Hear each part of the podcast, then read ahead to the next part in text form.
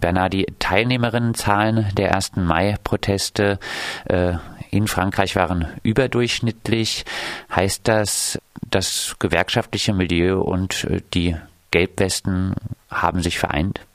Also an diesem 1. Mai ja, tatsächlich. Es war auch nicht ganz zum ersten Mal am 5. Februar äh, und am 19. März dieses Jahres bei, Gewerks bei zurückliegenden gewerkschaftlichen Aktionstagen war dies bereits der Fall. Es ist natürlich nicht das gesamte gewerkschaftliche Milieu, sondern vor allem das der CGT oder von Teilen der CGT sowie von Solidär, das sind die linken Basisgewerkschaften. Es gibt auch wesentlich rechts davon stehende Gewerkschaften, also jetzt nicht gesamtgesellschaftlich rechts, aber den DGB, der Mehrheitsfraktionen in den DGB-Gewerkschaften ähnlichere Gewerkschaften wie die CFDT, die da weit entfernt stehen.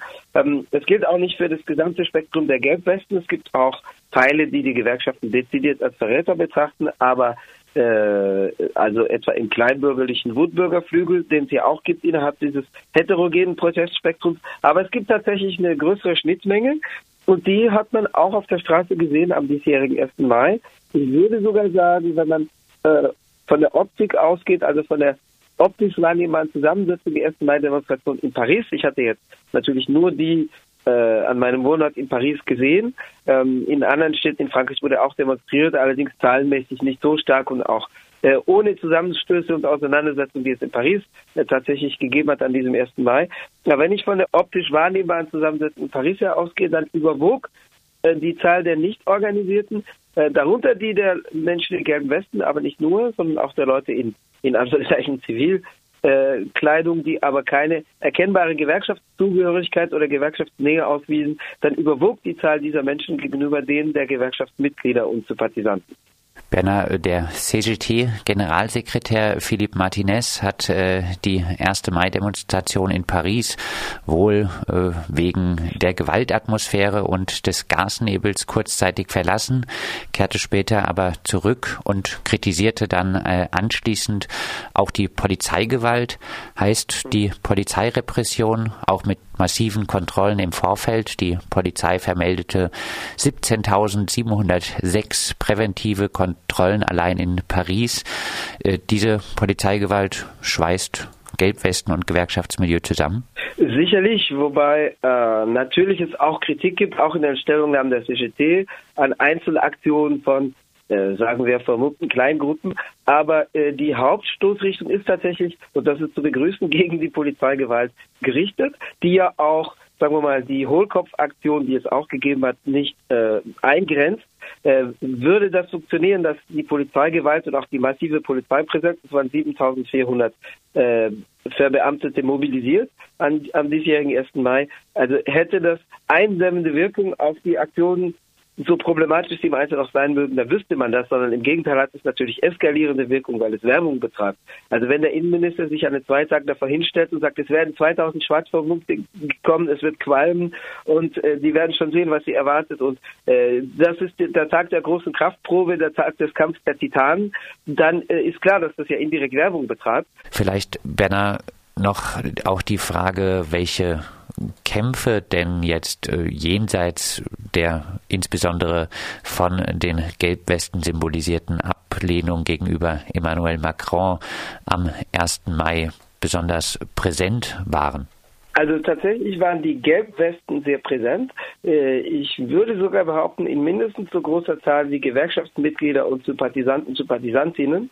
Äh, also Gewerkschaftssympathisanten wären Menschen, die jemanden begleiten, der oder die Gewerkschaftsmitglied ist, selber nicht beigetreten sind, aber selber zu den Demonstrationen gehen.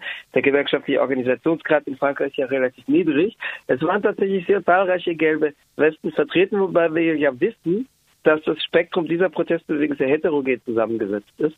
Das heißt, nicht vereinheitlicht ist. Äh, die Forderungen sind äh, entsprechend auch vielfältig. Äh, es gibt tatsächlich sehr gegen Macron gerichtete personifizierende Forderungen, dass er weg soll. Es gibt die Forderung nach dem, nach dem Referendum, das sozusagen durch äh, Bürgerbegehren angestrengt werden können soll, Bürgerinnenbegehren, ähm, was ja durch Macron nicht übernommen worden ist in seinen Ankündigungen vom 25. April. Äh, es war mal angedacht worden, es auf lokaler Ebene einzuführen und ist dann aber letztendlich durch Macron zurückgewiesen werden. Es gibt natürlich eine Vielzahl sozialer Forderungen, die in den Gewerkschaften wie auch in mindestens einem Teil des gelb-westen Spektrums, sagen wir mal, dem nicht gewerkschaftsfernen Teil, den es auch gibt, äh, aufgegriffen werden. Dazu gehört die Anhebung der niedrigen Renten, dazu gehört die Anhebung der, des Mindestlohns und so weiter. Ähm, wobei äh, natürlich die generelle Ausrichtung am 1. Mai erstmal die war, wir machen weiter, wir halten durch.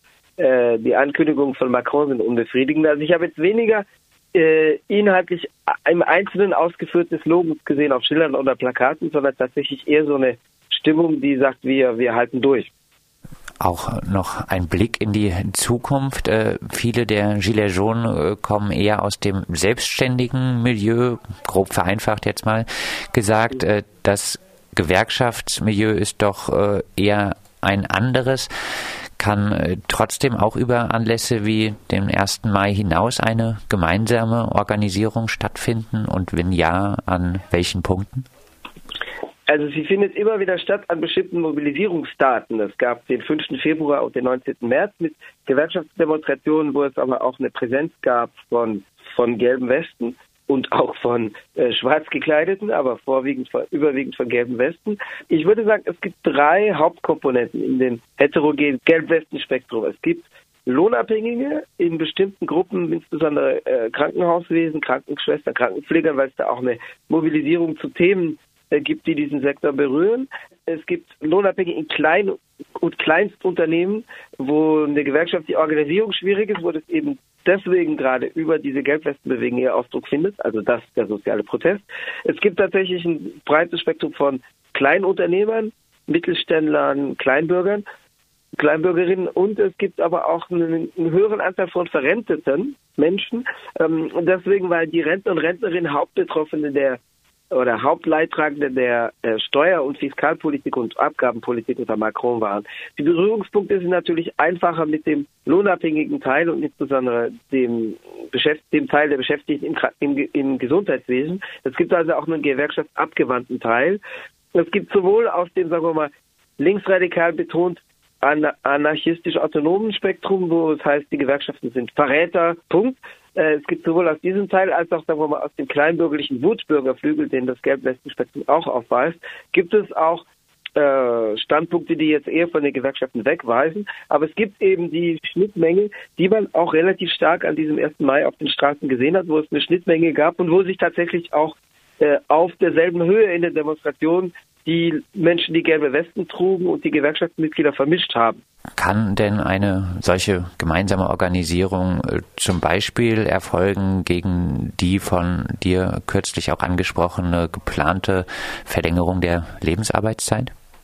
Sicherlich. Also von Organisierung zu sprechen wäre sicherlich zu stark, weil es sagen wir mal, keine festen Strukturen gibt, die sich da jetzt herausbilden würden. Aber ein gemeinsamer Protest ließe sich daran sicherlich festmachen, zumal falls Macron nicht noch Rückzieher macht, was durchaus möglich ist, weil seine Regierung ist angeschlagen, die Umfragen für seine Regierungspartei vor den Europaparlamentswahlen vom 26. Mai sind nicht so gut, worüber man sich nicht nur freuen soll, weil der Rassemblement National, also die extreme Rechte vor der Regierungspartei liegt in den Vorwahlumfragen, aber ähm, die die Regierung ist angeschlagen. Auch der Versuch von Innenminister Christoph Castaner, äh, den Protestierenden vorzuweisen, sie hätte ein Krankenhaus attackiert, was so nicht stimmt. Es gab ein Eindringen von Protestierenden in das Krankenhaus La Pitié Salpêtrière. Die hatten da allerdings Zuflucht gesucht vor äh, Tränengas, was man jetzt nicht unbedingt gut finden muss, was aber kein Angriff war. Ähm, das äh, wendet sich jetzt eher gegen ihn, weil er jetzt doch in breiten Kreisen als Lügner, mindestens Übertreiber, aber potenziell als Lügner dasteht.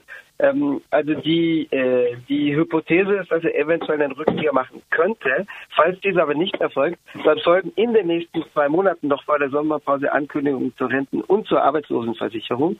Und das könnte dann tatsächlich wieder ein bisschen Feuer als Pulver legen. Das sagt unser Frankreich-Korrespondent, der freie Journalist Bernhard Schmidt aus Paris, der natürlich die 1. Mai-Demonstration und die Debatten rundherum mitverfolgt hat. Wir haben mit Tränengas äh, in ordentlichem Ausmaß mit eingeatmet hat an diesem 1. Mai. Dann äh, hoffe ich, dass das keine gesundheitlichen Nachwirkungen gehabt hat. Das hoffen wir.